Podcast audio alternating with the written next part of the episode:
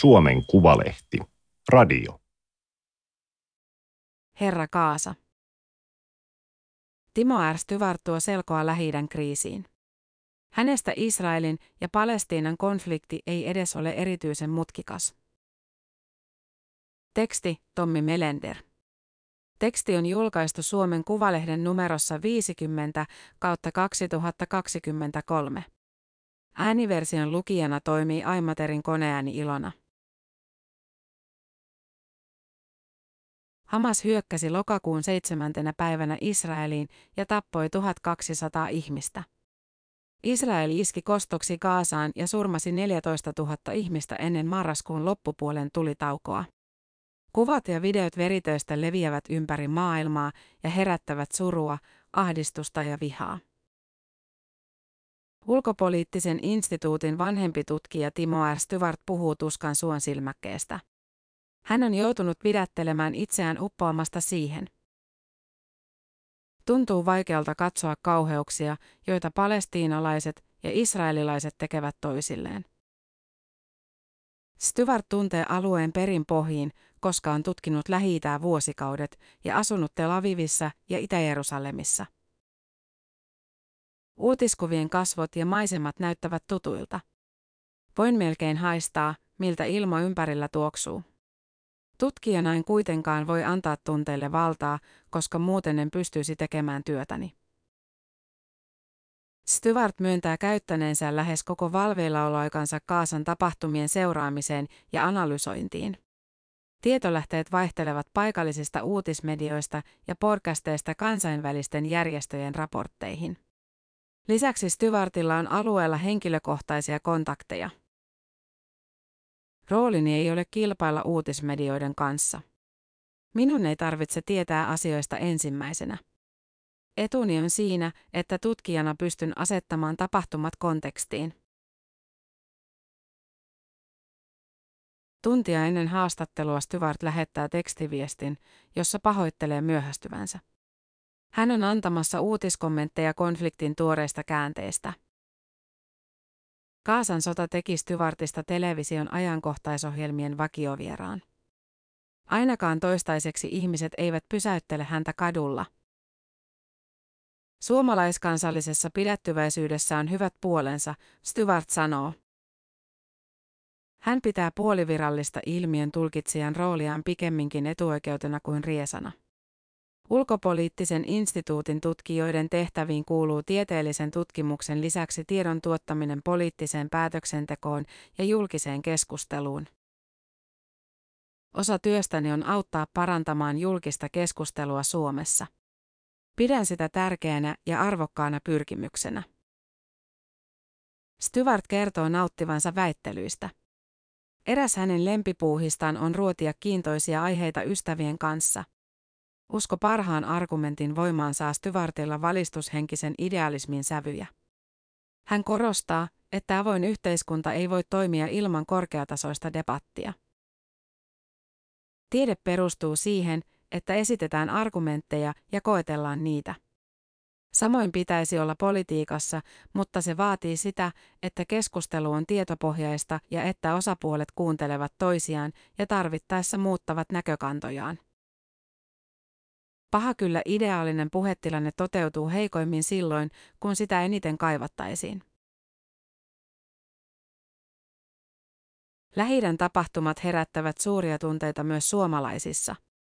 Stewart luonnehtii viestipalvelu Xssä käytäviä keskusteluja raskaiksi, koska kommentit pyörivät sen ympärillä, kuka on israelilaisten ja kuka palestiinalaisten puolella. Tällainen vastakkainasettelu on haitallinen tapa lähestyä vieraiden maiden konflikteja. Jos ei ole suoraa henkilökohtaista sidettä tapahtumiin, kannattaisi pyrkiä ymmärtämään konfliktin taustoja. Viholliskuvin lukkiutuminen vain laajentaa konfliktia alueelle, joille se ei kuulu. Poliittisen historian alaan kuuluvassa väitöskirjassaan Stewart tutki kristillistä sionismia.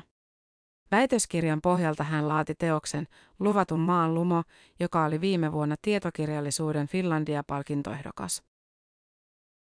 Kristillinen sionismi selittää osaltaan sitä, miksi Israelilla riittää suomalaisessa keskustelussa puolustajia oikeiston suunnalla. Herätyskristityt näkevät Israelin valtion Jumalan suunnitelmana, jonka raamattu on ilmoittanut. Vasemmisto puolestaan kallistuu Palestiinan suuntaan. Se näkee Israelin alistavana miehittäjävaltiona ja Yhdysvaltain voimapolitiikan liittolaisena. Näin ei ole aina ollut. Sosiaalidemokraatit suhtautuivat myönteisesti Israelin perustamiseen vuonna 1948 ja pitivät tiiviitä suhteita maan työväenpuolueeseen. Johtaviin demaripoliitikkoihin kuulunut K.O.A. Fagerholm johti Suomi-Israel-yhdistysten liittoa. Jos piirretään pitkä kaari 1900-luvun alusta, voidaan nähdä, että vasemmistolaiset puhuivat juutalaisista myönteisemmin kuin oikeistolaiset, Stewart sanoo. Vasemmiston nykyinen Palestiina-myönteisyys sai alkunsa vuoden 1967, kuuden päivän sodasta. Neuvostoliitto pani välit poikki Israelin kanssa ja alkoi tukea palestiinalaisia ja PLOta. Moskovan linjasta tuli yleisemmin vasemmiston linja. Maallikon silmiin Israelin ja Palestiinan konflikti saattaa näyttää toivottomalta. Sotiminen ja väkivalta ovat jatkuneet vuosikymmenestä toiseen, eikä loppua ole näkyvissä. Tilannetta ei paranna se, että nykyisin sekä Israelin että palestiinalaisten johdossa vaikuttavat radikaalit voimat. Benjamin Netanyahun hallituksessa istuu kiihkokansallismielisiä, Hamas edustaa jyrkän linjan poliittista islamia. Olisiko tilanne Kaasassa toisenlainen, jos Israelissa vaikuttaisi maltillisempi hallitus? Stewart uskoo, että eroja olisi, mutta ei välttämättä perustavanlaatuisia. Hän muistelee entisen työväenpuolueen pääministerin Ehud Parakin taannoista haastattelua CNNllä. Parakin kommenttien perusteella Israel olisi lähtenyt sotilaallisen koston tielle, jos Hamasin hyökkäyksen kaltainen tilanne olisi tapahtunut hänen vahtivuorollaan. Painotukset olisivat varmaan vaihdelleet, mutta maltillinenkin hallitus olisi katsonut tarpeelliseksi palauttaa uskon Israelin armeijan iskukykyyn ja vastata Hamasin terroriin. Kriisin seuraavissa vaiheissa maltillisempi hallitus saattaisi edetä harkitummin. Netanyahun hallitus ei kannata kahden valtion mallia, mikä ei lupaa hyvää rauhanratkaisuille. Stewart ei usko umpisolmun avautuvan, ellei Israelin saada uutta hallitusta tai ellei nykyinen hallitus muuta linjaansa. Valitettavasti ajattelutavan muutos tuntuu hyvin epätodennäköiseltä. Vaikka Israelin ja Palestiinan konflikti on pirullisen sitkeä, Stewart ei halua langeta sellaiseen fatalismiin, joka näkee tulevaisuuden synkän nykyisyyden jatkumona. Hän yhtyy Nobelin rauhanpalkinnon saaneen presidentti Martti Ahtisaaren näkemykseen siitä, että kaikki konfliktit ovat ratkaistavissa. Ihmiset ovat ne luoneet ja ihmiset voivat ne myös sopia. Jos katsomme historiaa, ei ole yhtäkään konfliktia, joka olisi alkanut joskus 1200-luvulla ja jatkuisi edelleen. Ennen pitkää konfliktit hiipuvat pois tai saavat ratkaisunsa. Inhimillisesti paras vaihtoehto on aina se, että osapuolet löytävät sovun. Stewart ei pidä Israelin ja Palestiinan konfliktia koko maailman mittakaavassa erityisen monimutkaisena. Hän toimi viime vuosikymmenellä Suomen lähetysseuran projektipäällikkönä ulkoministeriön rahoittamassa Myönmarin rauhanhankkeessa. Pystyy selittämään Israelin ja Palestiinan välisen konfliktin tunnissa tekemättä liiallisia yksinkertaistuksia, mutta Myönmarin konfliktin selittäminen veisi paljon kauemmin. Myönmarissa rauhanneuvotteluja käytiin yli 20 aseellisen etnisen ryhmän ja maan demokratialiikkeen välillä armeijan lymyillessä taustalla.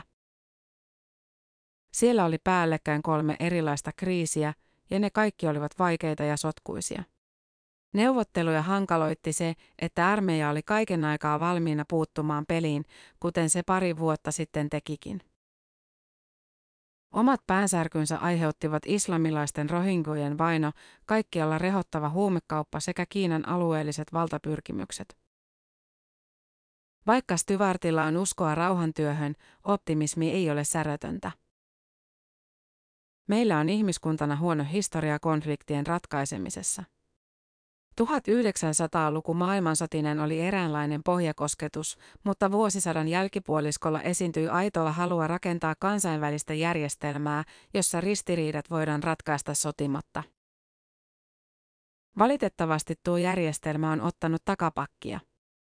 Populismi ja nationalismi ovat nousussa ympäri maailman, mikä tuottaa joustamatonta politiikkaa ja haluttomuutta etsiä ratkaisuja neuvottelemalla. Israelin ja Palestiinan konfliktissa ratkaisumallit ovat olleet pöydällä 25 vuotta ja niiden yksityiskohdatkin on hiottu pitkälle. Poliittinen tahto niiden toteuttamiseen puuttuu. On selvää, että palestiinalaisille ei käy pitkällä aikavälillä muunlainen ratkaisu kuin sellainen, jossa heidän oikeutensa toteutuvat.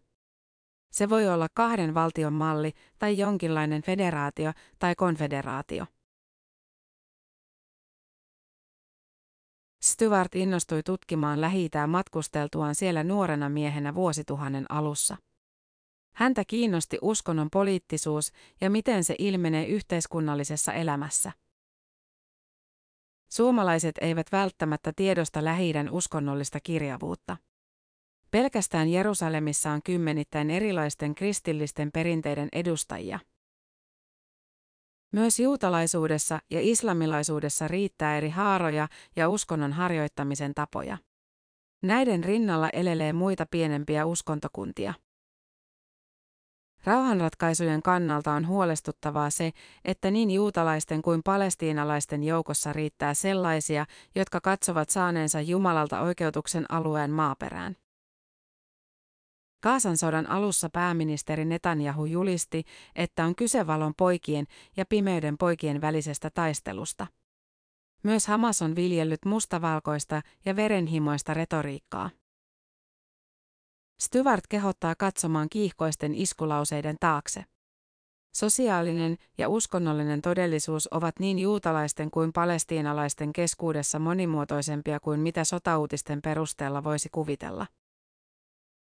Israelin yhteiskunnassa merkittävä osa ihmisistä on maallistuneita juutalaisia tai uskonnossaan epäpoliittisia.